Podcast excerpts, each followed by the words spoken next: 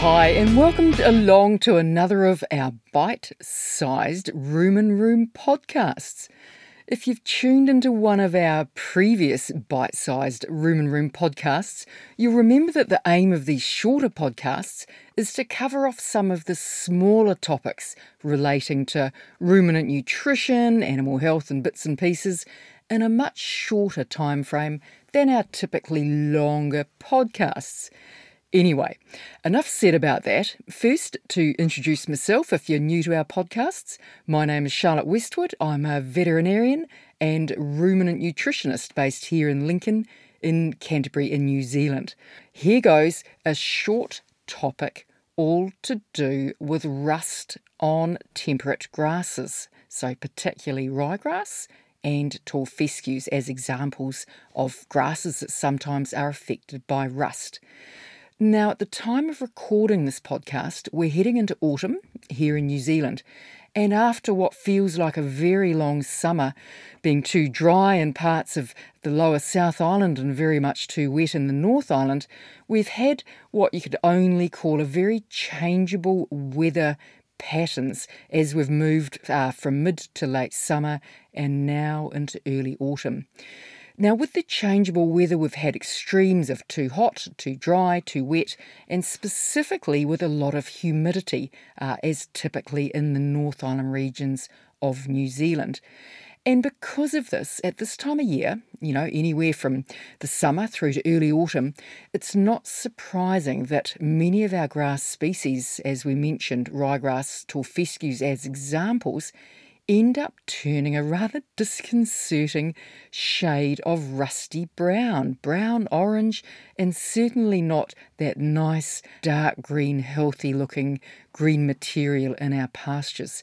Now, within industry, we of course call this a very basic term uh, applied to pasture, namely the term rust that we've already mentioned. And although you might not be looking specifically for evidence of rust in your pasture, you may, on the other hand, look down at your boots when you've walked across the pasture and you'll see a fairly decent covering of this kind of rusty coloured powdery stuff across your boots, um, socks, lower legs. So, what's going on? What is this rusty stuff called? Well, this rust is actually a fungal infection that's attacking your poor, lovely grasses in your pasture. Now, the rust is strictly uh, one of two types of fungi that are closely related either crown rust or its very rusty cousin, stem rust. Now, podcasts are always a bit of a laugh when we try to pronounce the scientific names for these fungi, so I'm going to spare you my amateur efforts to try to pronounce either of the scientific names for crown and stem rust. You can always Google them uh, for more information if you'd like, and I'll certainly make sure those scientific names for rust end up in the notes uh, associated with this podcast. So, where do we find these rusts throughout New Zealand? Well, apparently, crown rust is found throughout New Zealand and is a more common type of rust that affects our grasses. On the other hand, stem rust tends to be more of a South Island issue and it's more often seen in the autumn and not so much during the summer. Now, as a fungus, obviously a surge in this warm, humid weather sets off just the perfect conditions for rust to grow on your grasses.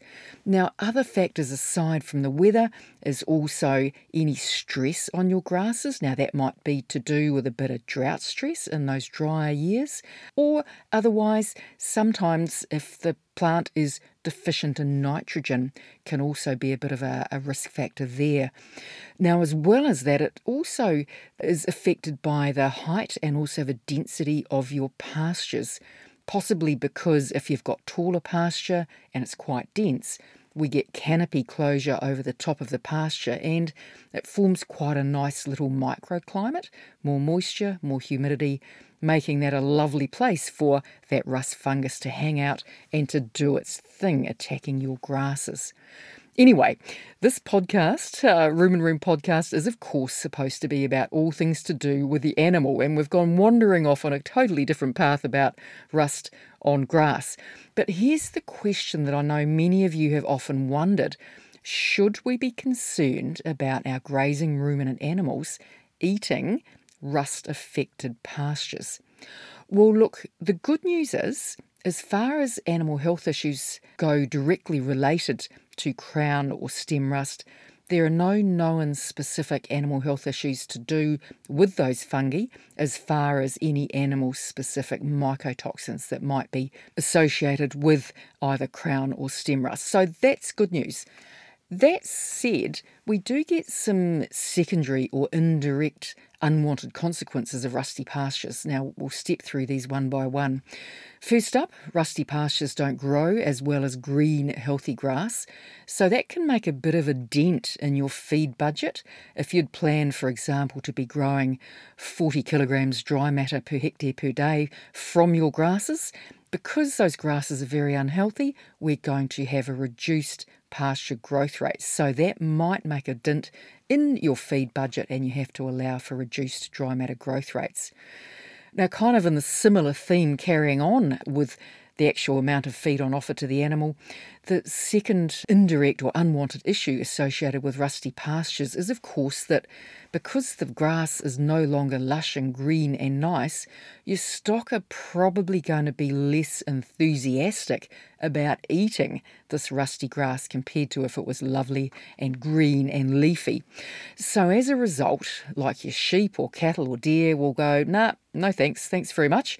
And where possible, they will actively avoid eating that grass when they are grazing.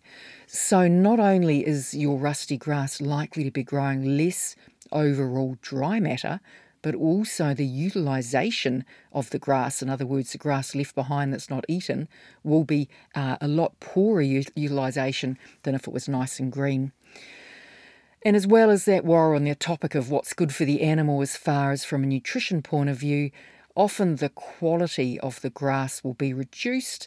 The rust is obviously taking plant nutrients for its own goodness, so the levels of sugar can be uh, slightly lower, the levels of fibre can be slightly higher, and protein levels may be reduced. And one other unwanted sort of byproduct or unwanted consequence associated with rusty grasses is if your animals aren't eating these, they're leaving a lot of wasted grass behind. That thatch of uneaten rubbish quality rusty old grass will start to build up at the base of the sward, so we'll end up with a lot of dead and decaying material.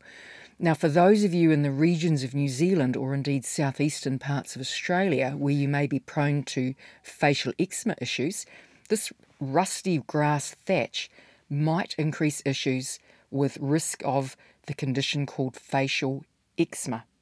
Now, this condition occurs when a specific fungi, completely unrelated to those rust ones we mentioned before, accumulate and grow on that thatch of dead and decaying material at the base of the pasture, and this fungus is called Pithomyces chartarum. This very unwanted fungus produces spores that contain a nasty toxin called sporidesmin that is responsible for causing potentially extensive uh, and permanent damage to the bile ducts, but also the cells of the liver, the hepatocytes within the liver of your grazing animal with associated facial eczema, secondary sunburn type symptoms, but also a lot of reduced liver capacity to do the very important things that your animals need their livers to be doing. Although facial eczema does not occur directly because of rusty grasses, that thatch of uneaten rusty grass can increase the load on which Pithomyces chartarum can grow. What in the short term are we going to do with these rusty pastures? Well, it depends very much on how much rust is present. If you are walking through your paddocks and you can only see perhaps some minor areas of rust, just the odd blade of grass that's got that uh, mottled, weird orange rusty discoloration, then actually, do you know what? You're probably okay to keep on grazing, but we may have areas of that paddock where pasture utilisation is reduced as you stock try to avoid eating the, the rusty patches. If, on the other hand, you've got some taller paddocks that are really badly rust affected, you could potentially consider baling those paddocks as baleage and then applying nitrogen, only if the conditions are appropriate for adding nitrogen, uh, such as rain's expected, or you can irrigate that, that nitrogen in.